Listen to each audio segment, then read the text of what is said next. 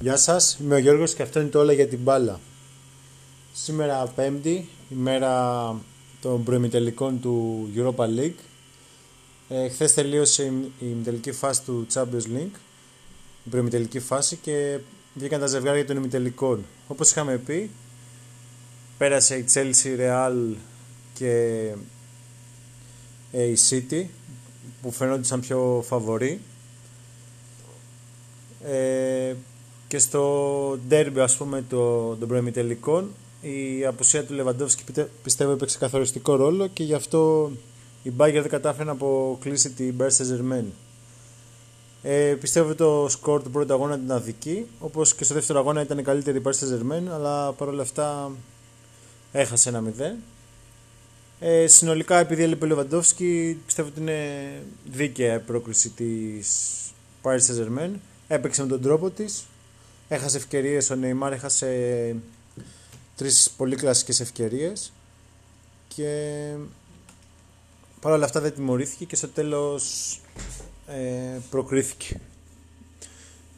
Ε, τώρα στους τέσσερις παίζει Real Chelsea όπου φαβορεί πιστεύω είναι Real παρότι δεν παίζει πολύ καλά καθώς και η Chelsea δεν έχει ούτε τους έμπειρους παίχτες ούτε κάποιον φοβερό προπονητή που να είναι και ομάδα του προπονητή. Και θεωρώ εύκολα ή δύσκολα θα περάσει η Real.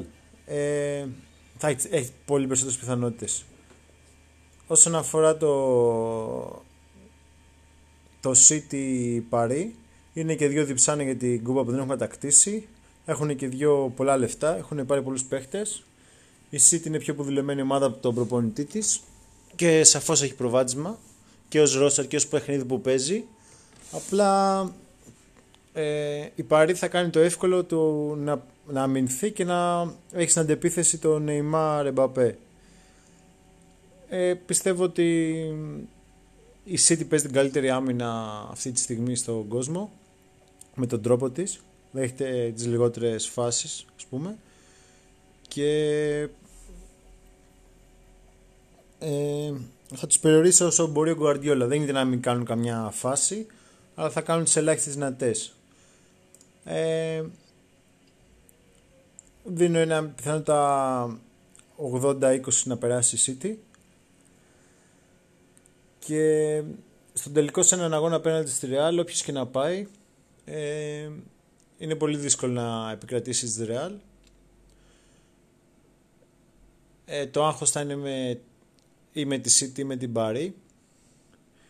Δεν ξέρω αν θα τα απεξέλθουν. Οι παίκτες της Real είναι, έχουν όλοι φοβερές παραστάσεις. Το Champions League είναι κάτι το οποίο έχουν σαν σύλλογος έχει πάρει 14, απέχει πολύ από τους δεύτερους.